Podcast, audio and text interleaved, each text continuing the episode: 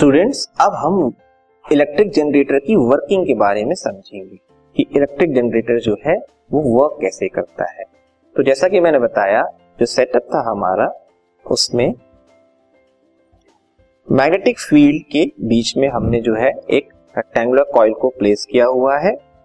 ये जो rectangular coil है ए बी सी डी ठीक है? इसके दो जो एंड्स हैं, एक एंड को ब्रश बी वन से कनेक्ट किया हुआ है दूसरे एंड को ब्रश B2 से कनेक्ट किया हुआ है।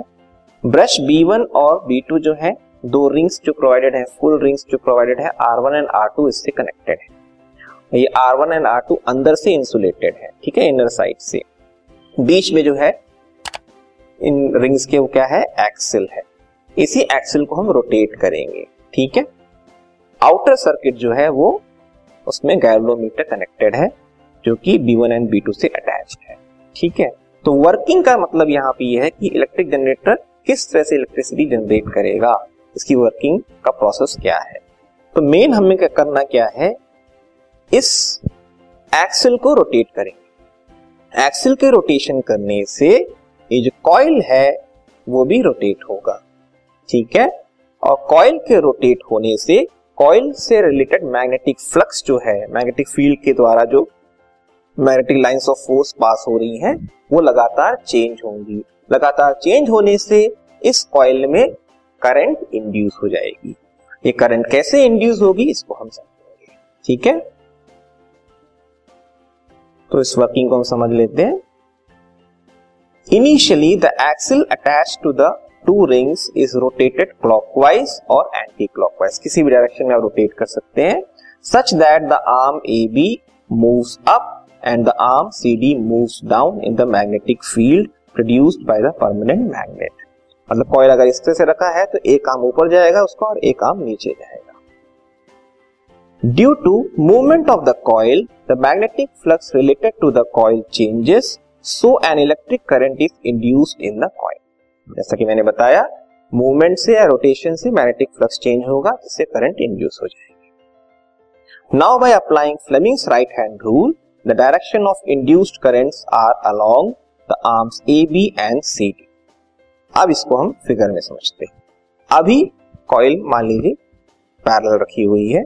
इसका एक आर्म ऊपर जा रहा है मींस कौन सा आर्म सपोज़ करिए आर्म ए बी जो है ऊपर जा रहा है। ठीक है? और आर्म सी डी नीचे जा रहा है। तो आर्म ए बी के ऊपर जाने से हम Fleming's right hand rule apply करते हैं। तो ये हो गया मोशन ऑफ़ द कॉइल ये हो गया मैग्नेटिक फ़ील्ड की डायरेक्शन नॉर्थ टू साउथ तो ये जो मिडिल फिंगर है, वो शो करेगा करंट इंड्यूस होने की डायरेक्शन जो कि इस साइड जा रहा है मींस ये A to B induce current travel करे ठीक है? ये अपवर्ड पार्ट में हो गया। सी डी जो कि डाउनवर्ड जा रहा है तो इस बार जो करंट की डायरेक्शन है, वो रिवर्स हो जाएगी। रिवर्स हो जाने मतलब ये ए टू बी गई थी तो इस बार सी टू बी आएगी। Fleming's right hand rule apply करने पे ऐसा होगा। तो ये इस बार जो करंट जनरेट हुई है वो A to B and then C to D हुई है ओके सी टू डी हुई है मींस वो ब्रश बी टू पे कलेक्ट होगी। फिर बी टू से ट्रेवल करते हुए गैवलोमीटर अपना डिफ्लेक्शन देके इसको डिटेक्ट करेगा एंड देन बी वन तो आउटर सर्किट में B two to B one travel करेगी और यहाँ पे कॉइल में A to B C to D जाएगा। ये हुआ एक हाफ़ रोटेशन जो कॉइल का कंप्लीट हुआ। मींस ए ए बी जो है इस साइड आ गया। सी डी इस साइड आ गया। ठीक है? इसको हम और क्लियरली समझते हैं। So by applying Fleming's right hand rule the direction of induced currents are along the arms A B and C D thus the net induced the net in the coil in the direction A B C a b c d This means that the current in the external circuit flows from B2, brush B2 to B1 so that the pointer of the galvanometer gives a deflection to one side. Okay? This part is clear?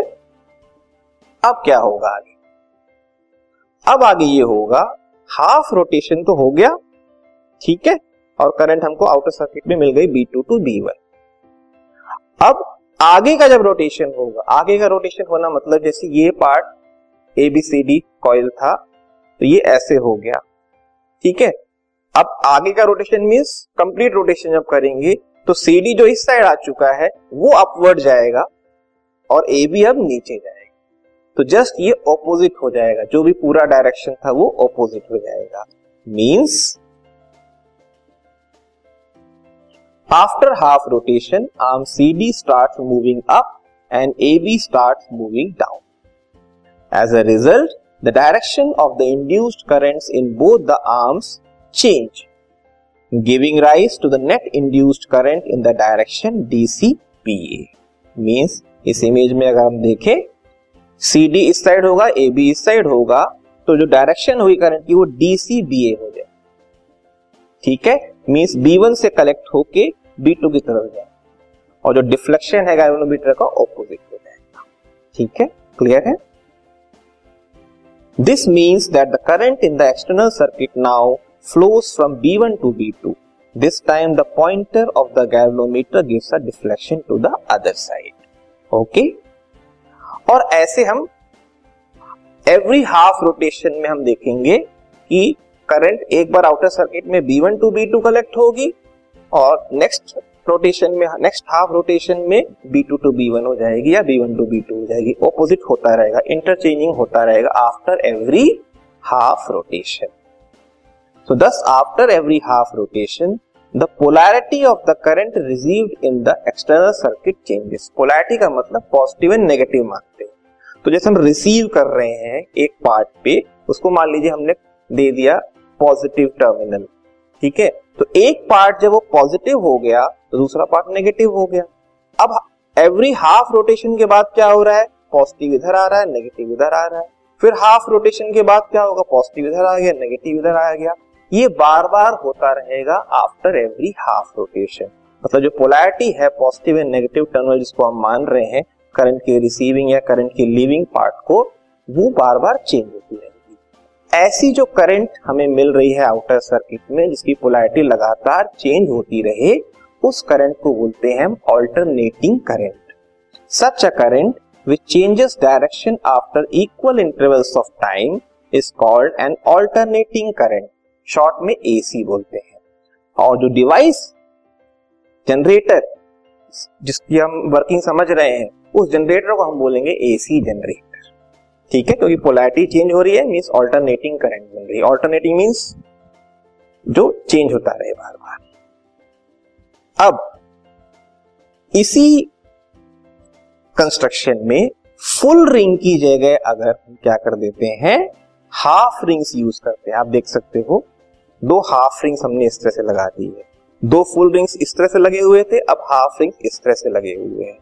ऐसा करने पे क्या होगा हमको दोनों ends पे बार बार वही pattern दिखेगा। मीन्स एक साइड अगर पॉजिटिव है तो दूसरा साइड भी जो है वो नेगेटिव रहेगा। आफ्टर एवरी हाफ़ रोटेशन या फुल रोटेशन जो पोलैरिटी है वो सेम रहेगी। मीन्स पोलैरिटी चेंज नहीं होगी।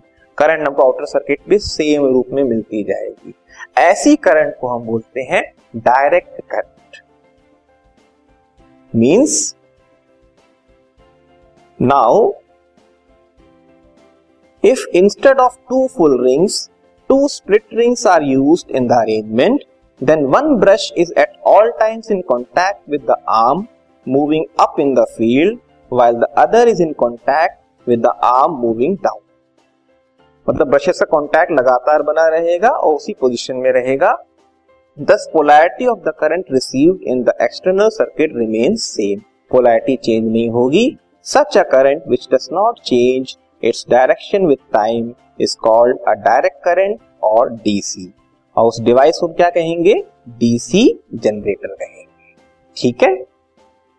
अब अगर हम देखें मेन डिफरेंस क्या है? The difference between DC and AC is that DC flows, always flows in one direction, whereas AC reverses its direction periodically. एक का डायरेक्शन फिक्स है, एक का डायरेक्शन चेंज होता रहता है।